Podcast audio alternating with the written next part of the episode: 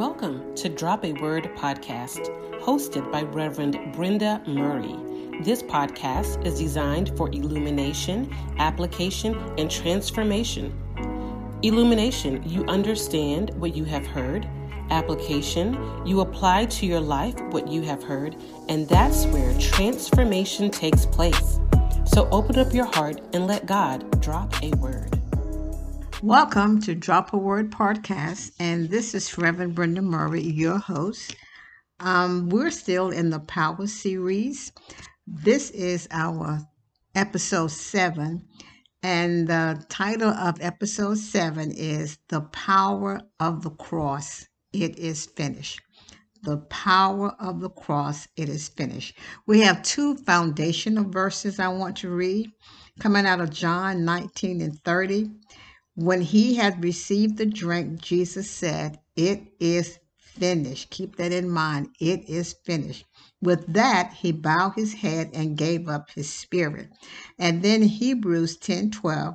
But when Christ had offered for all things a single sacrifice for sin, he sat down at the right hand of God. He sat down at the right hand of God. So when you read these two verses, two things is pointed out: that it is finished. Everything that Jesus did on the cross, he finished. And now he sits down at the right hand of God Almighty. So it is finished is the last words that Jesus said on the cross. It is finished. And finished just simply means completed.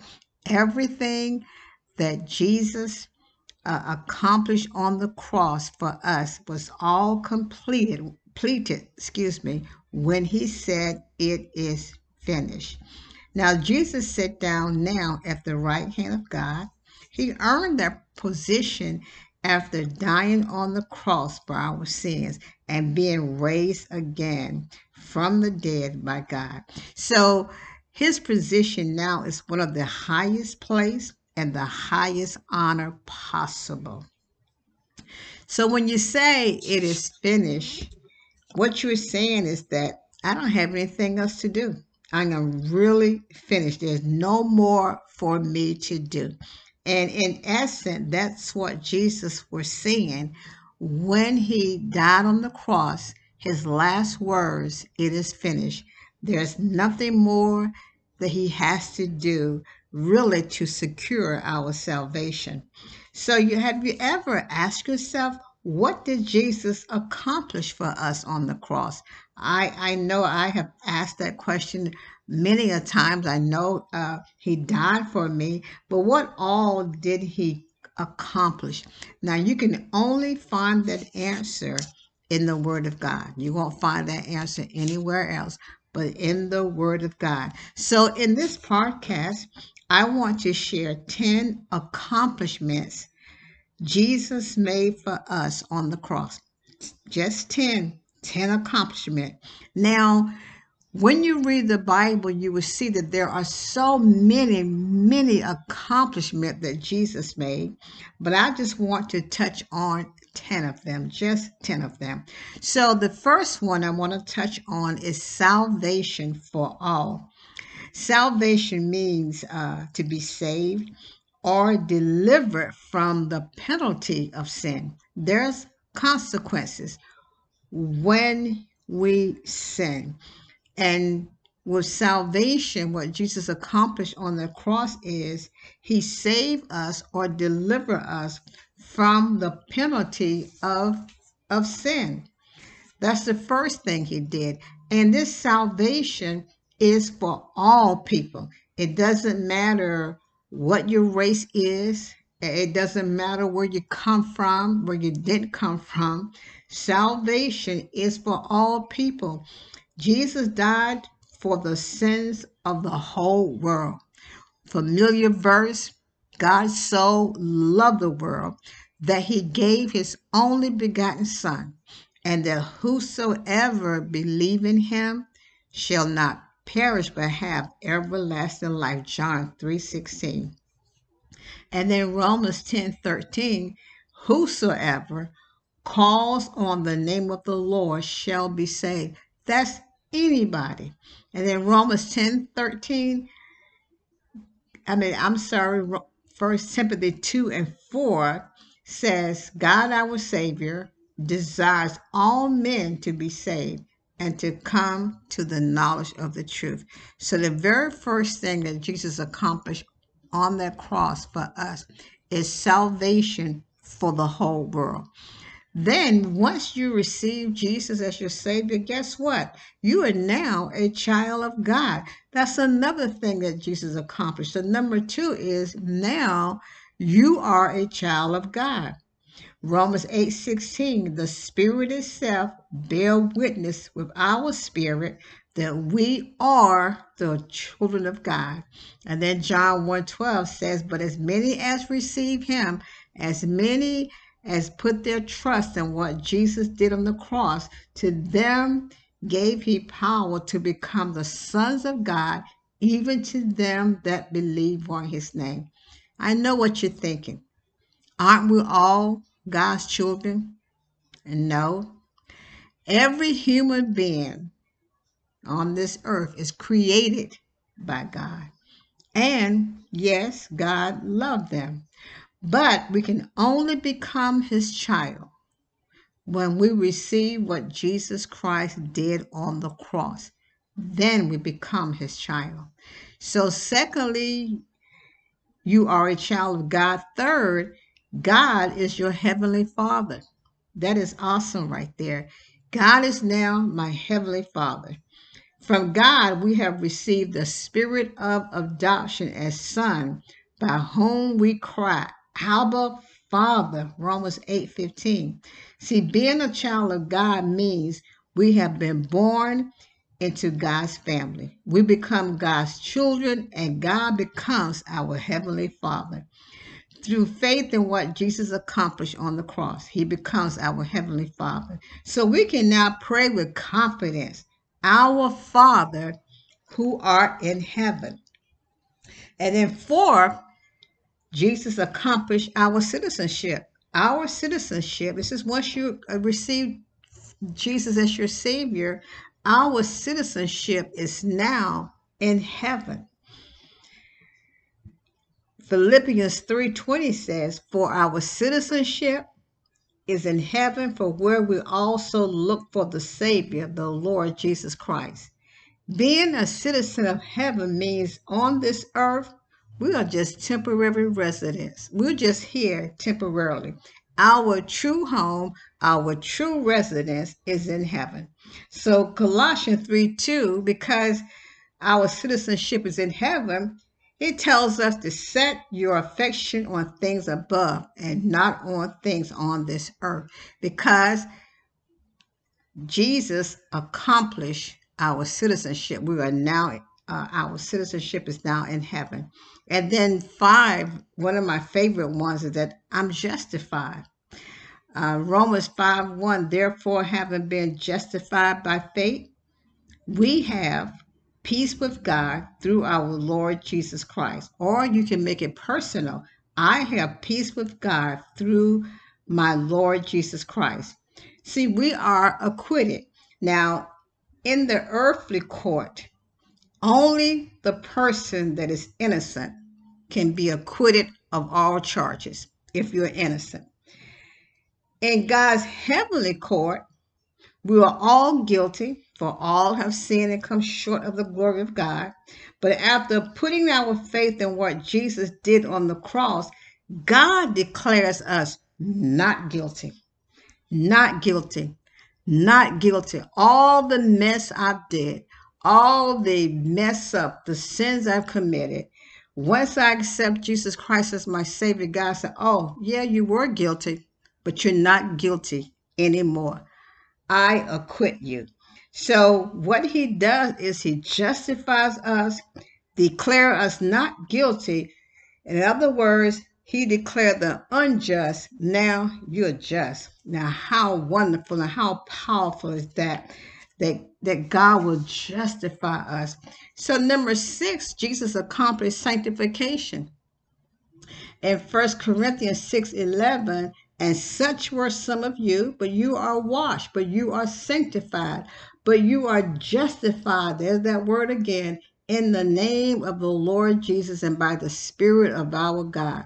Sanctified means you've been set apart.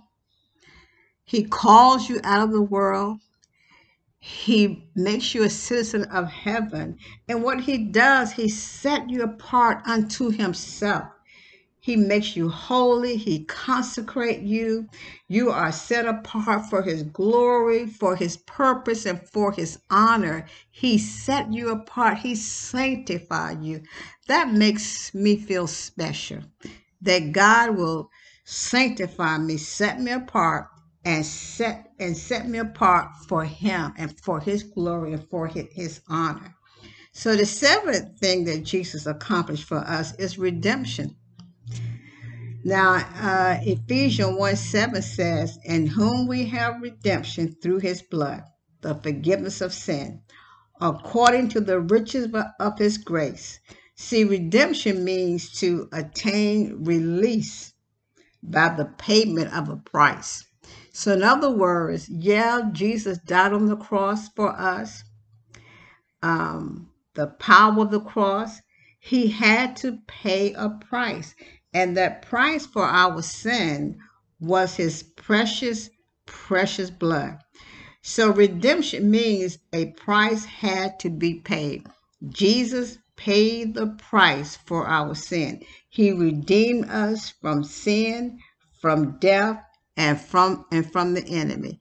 So we've been redeemed. We've been bought with a price, and that price is the precious blood of Jesus. Redemption. And then because of redemption, we now have access to his throne. Oh yes. Hebrews 4:16, let us therefore come boldly unto the throne of grace, that we may attain mercy, find grace and help in time of need. That is an invitation. God invites us to come boldly to his throne. We don't have to come timid. We don't have to come shy, but we can come boldly with courage, with confidence before the throne of grace. Come. He invites us to come. He's your heavenly Father. Now he said, come to my throne of grace. Come boldly to the throne of grace that you may attain mercy, find grace and help in a time of need. How awesome is that? How awesome the power of the cross.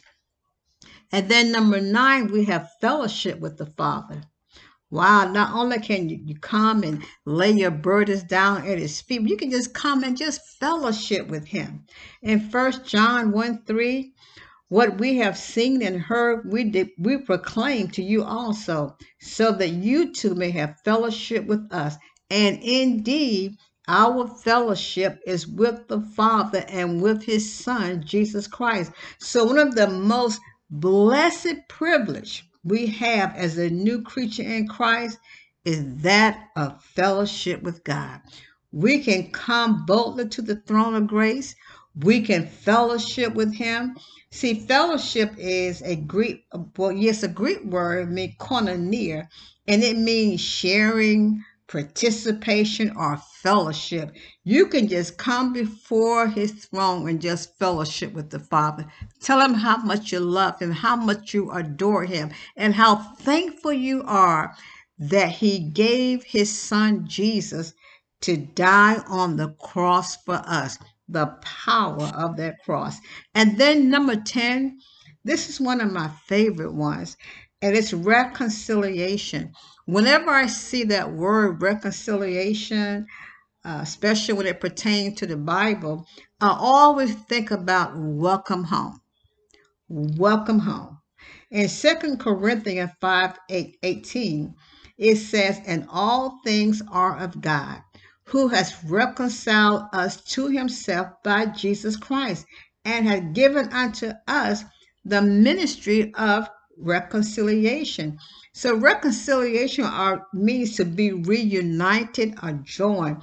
You know, through Adam, when Adam sinned, we were separated. The human race was separated from the Father.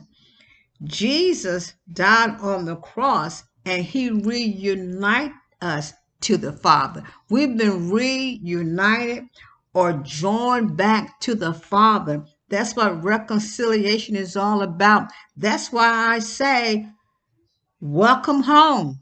We're back where we belong because of the power of the cross. I don't know about you, but I thank God for the cross. I thank God for giving us his only begotten Son. You know, there's a saying that Jesus thought you were worth dying for. He did. He thought you were worth dying for. So how can anyone forget the cross? Or how can anyone remain unchanged by it? Yet, yes, it happens all the time through unbelief and ingratitude. Sometimes it runs deep in the human race. But all that Jesus accomplished on the cross, he did it for you. He did it for me.